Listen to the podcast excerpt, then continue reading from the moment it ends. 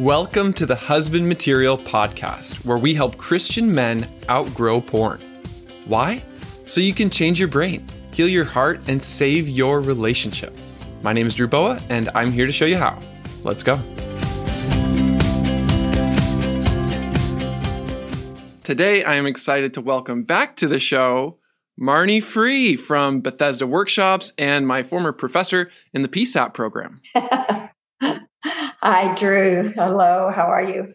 I'm happy to be with you, and I'm excited to let people know about a resource you have co authored with Rob Weiss called Out of the Doghouse for Christian Men. What a title! And the doghouse meaning the place where you go when you get caught cheating. Yes, uh, it's interesting to me. Um, we're talking about this book. I've gotten some significant pushback from um, via email from a partner whom I don't know. Just you know, I get tons, just scads of emails, most of them from people I don't know, but really pushing about you know, um, and clearly she's she identifies as a woman and that she's uh, an unhappy, betrayed partner. So I understand that completely. But it's like, but say, you know, a helpful guide for men caught cheating, that makes it sound like they don't need to do anything unless they're caught, which is a good, which is a good point. Um, and that's certainly not the intention of the book to have a message like that. But but yeah, what we do as addicts, what we do as people who are unfaithful, who practice infidelity, who betray, uh, all of those terms um, we put ourselves in quote the doghouse of relationships and we harm relationships in huge huge ways and so i'm really glad that in your fabulous work and, and podcasts and stuff for primarily men who um, want to be husband material and maybe they're not living up to that very very well at the moment to help them understand more the just devastation that their wives feel. Um, so I'm really glad, excited to be be talking with you about this topic. It's uh, very dear to me for a variety of reasons that I'm sure we'll unpack.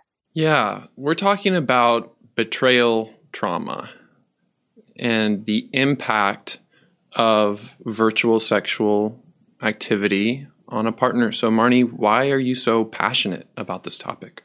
I'm passionate first because I grew up in a sexually addicted home. So I have been um, influenced and deeply impacted in a negative way by my father's sexual addiction, a pastor, man who deeply, deeply loved the Lord, who did so much good for so many people, um, who I think was overwhelmed with shame all his life at his behavior, uh, never found the courage to to address it really at all. Um, but I I know what it's like to be in that sense of betrayal as a daughter and a parent and the impact of that. So I've grown up with that always. Uh, I identify primarily as a love, sex, and relationship addict myself, and I'll tell you for your listeners a little more about that in a minute. But um, but very recently in my own journey, meaning within the last couple of years, I've discovered after 40 years of marriage that I also am the partner of a sex addict. That my husband had hid, my now ex husband had hid um, pretty significant sexual acting out for probably decades. So, wow, wow. Uh, I was very blindsided by that. I was well aware there were huge challenges in the relationship and a huge, huge disconnect that I had been uh, completely powerless over and unsuccessful about trying to change for the last 15 to 20 years for sure.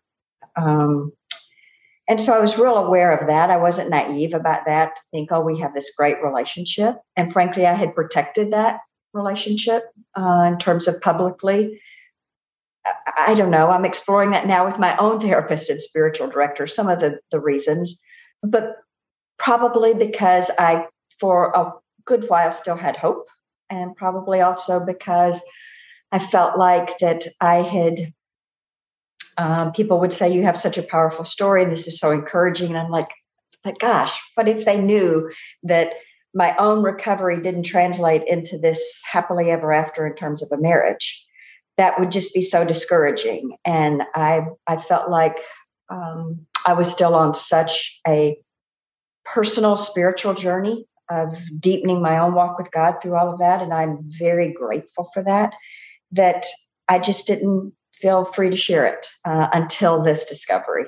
And um, and now I am beginning to share it more um, publicly, like like here. And it's the rest of the story for me. So it's a heartbreaking story. You know, I've worked with partners uh, since the beginning. Uh, my mother was obviously the partner of a sex addict, and she was just astonishingly uh, impacted by his sexual addiction and knowing her heartbreaking story about that. My mother died when I was three. And that part may be too long of a story for for our time together, but um, but I believe that that a huge contributing factor to her death was my father's sexual addiction because she chose to ignore significant symptoms of illness and i think it's because it was it was the only way out for her and so I have just had such a heart for for partners of addicts from my own story, especially from my mother's story, and now from my story as an adult female married partner myself. So I'm coming at this whole thing. Uh, it feels like from every from every single angle. And today it sounds kind of weird, but I'm I remain really grateful for that. You know, just yeah, not not necessarily grateful for it, but grateful in it. Grateful in it. Um, in some ways, even grateful for it. I always say, um, you know, you we prayed together before we started this podcast, and and you mentioned, you know, thank you God for Marnie and her courage. And every time I just think, y'all, I'm not courageous, really. This is just my story, and God has so clearly invited me and instructed me tell the story and then continually opens vehicles to do that. Everything from you know dateline in 2004 when sex addiction was hardly a thing you know to to today. We're we're in 2022 uh, to tell the story. And it doesn't feel courageous it just feels this is the story and i see so much of god's presence now um, through it, for which I'm so grateful. That's been the deepest cry of my heart for the last 30 years. It's just God, help me know and see you more and want you more than anything else in the world. And I have that today, Drew. Um, so it just, I'm I'm grateful because it's these experiences that just drove me in desperation deeper and deeper and deeper into the heart of God. And that's a good thing. Thank you so much for telling your story and for helping us become a little bit more open to our stories. Marnie, this betrayal trauma was impacting you for a long time, even though you weren't aware of it. And now a lot of things make more sense. Yes. yes, completely. And in many ways, the discovery of my ex husband's secret was a gift.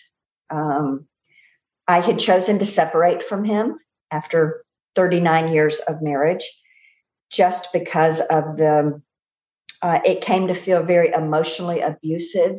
The, the deprivation in that relationship of any kind of real relationship. Uh, we do life together really well. Uh, we can still do that, cooperate with our kids and grandkids and you know different things when when we need to um, and there was just such a total absence of any kind of of intimacy of of any form for so long um, and i just kept hitting that black that huge wall and just could not could not get through couldn't do anything to make that any different. And was myself getting more ill uh, always uh, emotionally. Physically i have an autoimmune disorder and that was was ramping up again. Um, and just just so much stuff about that. And so, with the help of both my spiritual director and a therapist, really, and some dear inner circle friends came to understand that this relationship was repeating the deprivation of my childhood in every way. And back literally in every way. I just didn't know one of the biggest ways in terms of the sexual betrayals. Uh, and I chose to separate. I had zero plans to divorce. I got so much relief from being separate. Um, and just so much relief pretty immediately and so much peace and i was i was content in that. And to to have this discovery then after so many years of working on this to no avail and and because of his reaction to this discovery which was not at all um, what we would teach and hope that people would do um, zero embracing of responsibility much less any type of healing steps um, then i felt really free to be done and so i am i am grateful I'm grateful for that. And I understand my own story now and our marital story, uh, especially the last 30 years since I entered recovery. And that's a gift um, because even like all partners, um, before this discovery, I would think in different times, you know, maybe if I were fill in the blank, this or that, or really at a deeper level down in my bones understand this was not about me. I could have done nothing to change it. I tried everything, a lot of unhealthy things, um, especially early in the beginning, uh, anger and and resentment and and all kinds of stuff, and a whole lot of really really healthy relational things. When you do this, I feel this, and I'm going back to counseling. Will you come and be a part of that? Just I mean, just everything. Um, and it didn't make any difference. And it's a gift to me to understand that it didn't make any difference. Yeah.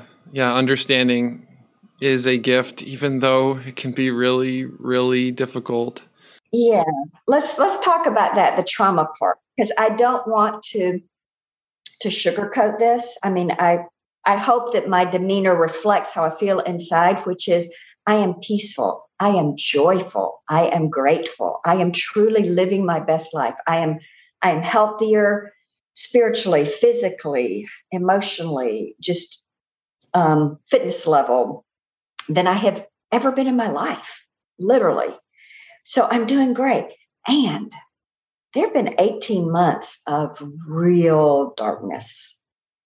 So I think that that for the partners who are listening, I really want to honor that betrayal trauma and the shock of discovery or disclosure and all the stuff that you go through because I have been through every single bit of that telling kids and and other people and divorce and figuring out finances and just all of this can I say it shit that goes in in all of this crap that you're dealing with. And, you know, by the way, in the middle of this shit show, there's not a pony.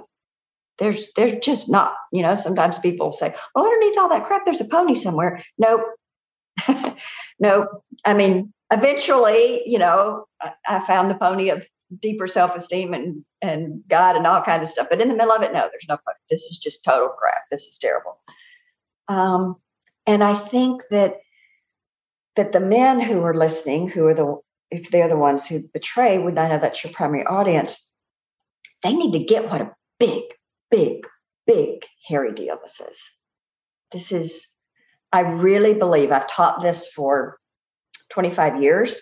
And now, on a personal level, I know it differently. I believe that the trauma of sexual infidelity um, is is the the biggest trauma. It's the biggest pain a person can feel other than the death of a child. I believe that with all my heart. This is it is different than drugs or alcohol. It's different than um, the betrayal trauma i experienced was different than the 30 years of such total emotional shutdown uh, which was chronically very devastating to me and not like this overt sexual betrayal trauma. It's just a really big deal. Can we talk about that a little bit? Because in the book, Out of the Doghouse, there's this research about virtual sexual activity and the impact of it. Is acting out with porn really the same as infidelity in person? Uh, it absolutely is. Um, online, non crossing the flesh line activities count because Rob says infidelity is the betrayal of a um, relationship trust by the keeping of significant secrets from your romantic other. Now, that's as Christian a definition as you're going to get. And it explains why just pornography is infidelity. It's a secret. It's it's a betrayal of that relationship trust.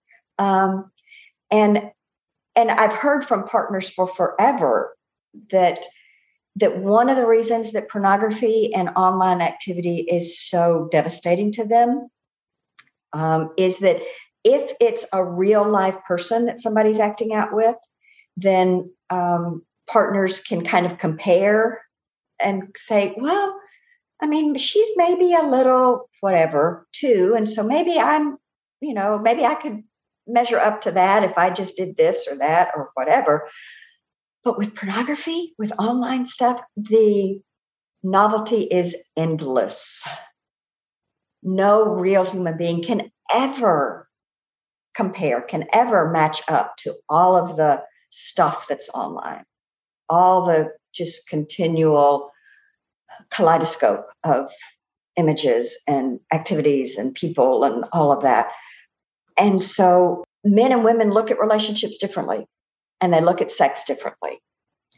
Um, generally speaking, men are much more just visually sexually turned on. That's changing now in our young women who are growing up in the visual age.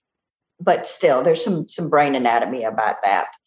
That um, men can compartmentalize sex and are often turned on by body parts, and uh, and to them, he really believes about himself. This really doesn't have anything to do with her, my wife. This is separate. I do love her. I'm actually even attracted to her. I just do this other thing. Women will never look at sex like that.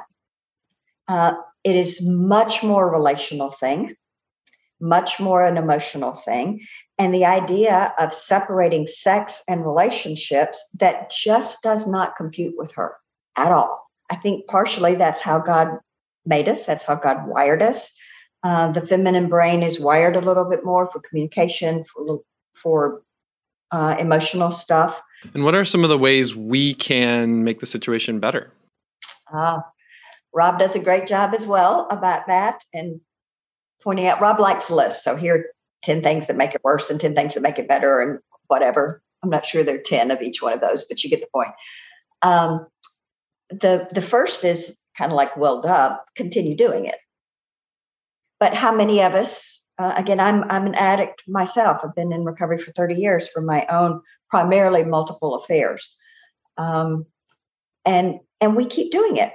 You know, we'll say, I'm, I'm sorry, and I'm going to stop and probably mean that in the moment, but to continue that behavior. So, so the first thing that would make it better is literally stop that's another whole conversation. And you've got all kinds of good material about what that process looks like and resources and all those kinds of things. But to stop, to stop um, acting out with pornography or other online stuff or whatever it is that you're doing. Um, so that's that's the first thing. Uh, a second thing is take full ownership. Just, I'm wrong. This is completely about me. You didn't cause this. You can't fix it. This is not because you are whatever less than in some way that she might believe that she is. Um, to honor her pain, to acknowledge, of course, you're upset. This is a huge betrayal. Uh, I'm sorry. There's no reason for you to believe that at the moment. Um, I expect that, and I want to, I intend to walk out um, showing that I want to be different but to honor that pain. This is a big deal. You know, is there anything I can do at this moment that might be helpful? So to honor honor that pain, to actually get help, to then literally walk it out, to to walk his walk and not just talk his talk. To again access great resources like your podcast and other materials from from your ministry. Um, maybe it's counseling. Maybe it's being a part of a support group or a 12 step group, just doing all of the things that um, that one can do to learn to live life differently. And it's really cool. And then we also need to remember that she might still be feeling the same way, even though I'm feeling better. Yes, absolutely. And that's a great point because we who have done the betraying and now we're stopping it, we know how hard that is. I mean, that's really, really, really hard. My point is, we know how hard this is to stop. And sometimes then we expect the people that we have betrayed to be sympathetic about that. Wrong. No, it doesn't work that way. We want to get kudos for being sober, for not using porn or whatever it is we're doing. And to her, it's like, dude, this is what you should have done always and what I expected and what you pledged to do. So you get zero, zero, zero credit for doing that. You're not going to get any attaboys from me. So he needs to understand that, that he doesn't get any kudos for taking this journey, for being sober, for now keeping his promises, because that's what she reasonably expected to start with. So that's a very important point. And again, part of it is is our shame, and part of it is our I just don't want you, honey, to be so upset. So let me tell you all the good stuff I've done. And let me tell you, I'm not doing any of this anymore. And I'm so much better. And she's like, I don't really give a rip. I, you know, I am still just reeling over here. And he needs to understand that. Absolutely. And rather than invalidating those feelings and saying, uh, look, I'm doing great. So therefore, you shouldn't be doing so badly. Coming in and saying, like you modeled for us, of course, it's still extremely difficult. What I did hurt you so much, and it's probably never going to go away completely. And I'm going to live with that. And I know you have to live with that every day. Marnie, what would you like to say to any partners who are listening to this? I want to say, oh, precious one. First, I'm so sorry. This is a tremendous, tremendous betrayal. And you have every right to feel every single thing that you're feeling. And um, and you deserve different. And you can get help to reach out for help, to not carry this alone. You don't have to protect him. You don't have to protect this secret. That's a hard thing for partners because even if she's telling her story in the healthiest way, my guy's looking at pornography and I feel blah, blah, blah, that's about as healthy as it gets. She's still outing him. And I find it both kind of sweet and also just heartbreaking that many partners still want to protect their guy. Sometimes that's practical. Well, I'm afraid he'll lose his job, or he's in ministry, or he's a Christian educator or whatever, uh, or people will think less of him. But sometimes it's really a, a livelihood thing. Well, if the secret comes out, here there may be all of these ramifications. Um, but she doesn't. You don't have to protect it, You know, um, to carry this secret by yourself is really, really hard. And I would say to her, find people who know how to help about this. And sadly, there are a lot of people who want to be helpful, so yay, who don't know how and who actually make it worse. Because they'll tell a partner stuff like, well, guys do this. I mean, actually, statistically, more do it than don't. but that's not helpful. That really doesn't matter. Lust is every man's battle. All of us who live in the world face battles. Um, or maybe they'll tell her, well, if you would just do X, Y, Z. So, uh, and often that's something physical or sexual lose weight or gain weight or be more sexual or whatever. uh, or if you would be more interested in what he's interested in, you know, so um, hobbies or watching football or whatever, you know, then then this would be better. That's just wrong. That's that's not helpful advice. And so to find people who can honor this pain and who can help her uh, walk walk through this in ways that that honor herself and honor her pain and don't make her responsible somehow for his stuff because she's not. Amen. Marnie, in your healing journey right now, what are you learning and what is God teaching you? Uh, God is teaching me that uh, she is ever present. And yeah, you heard that pronoun. Uh, it's another longer story. To me, and this journey has only solidified, uh, I I think of and view God more these days as Mama God, uh, the feminine, nurturing. It's completely theological, correct, folks. Um, as God is is not gendered, but um, but that nurturing, loving, um, rocking, ever present uh, being is is so so so clear to me. Um, I'm learning I get to continue to grow and heal, that I am never done. I'm almost 66 years old and I'm not done healing. And that's a good thing today.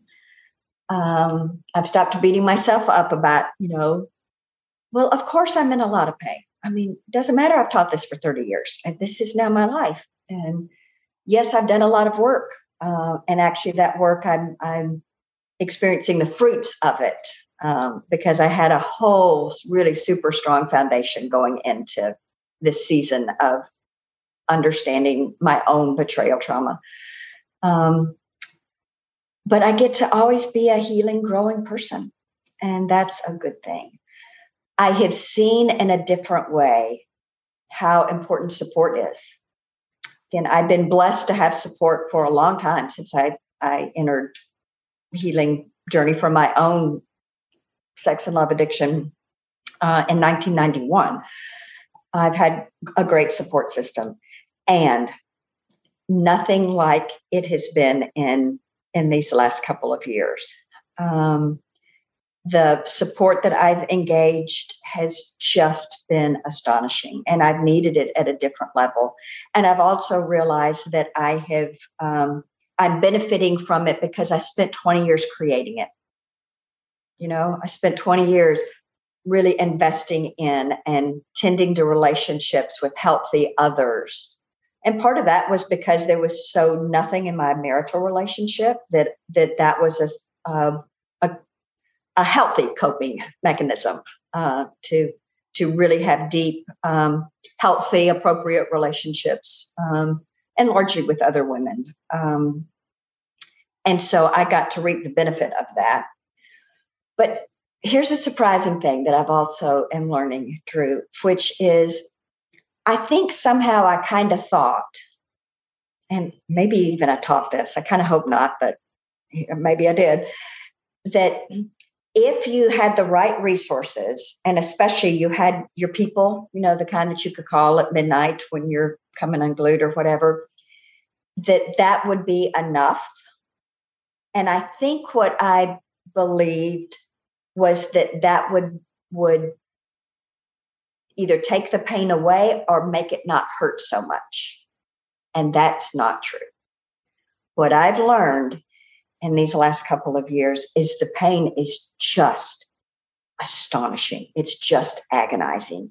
And even connecting with really healthy safe completely supportive great others like 10 times a day some days was not enough to begin to soothe that pain. And I was surprised by that. Um, and I think that's something that we need to be honoring for people who are in pain. And in this case, for, for betrayal trauma people, um, that this this stuff, life is hard, and this stuff just hurts. And what that support system, the difference that makes is I never once felt alone.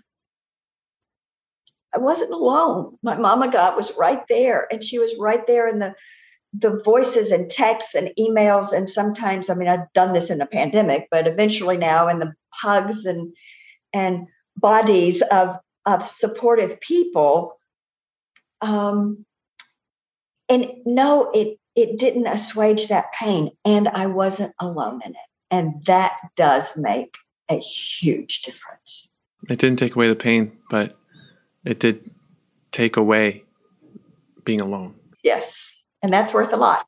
Yeah, that secure attachment. Marnie, thank you so much. You're welcome. This has been this has been good. I'm I'm not talking um, as much. I mean, I've talked for 25 years about my own story, so so this one is is newer for me. So thank you for making this easy.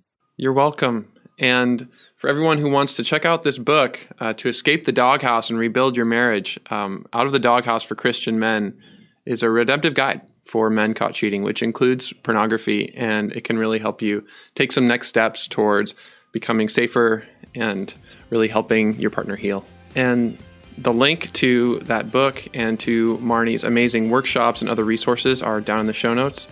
Marnie, thank you so much. Thank you, Drew. Glad to be with you. You're welcome. And guys, remember, you are God's beloved son. and you, he is well pleased.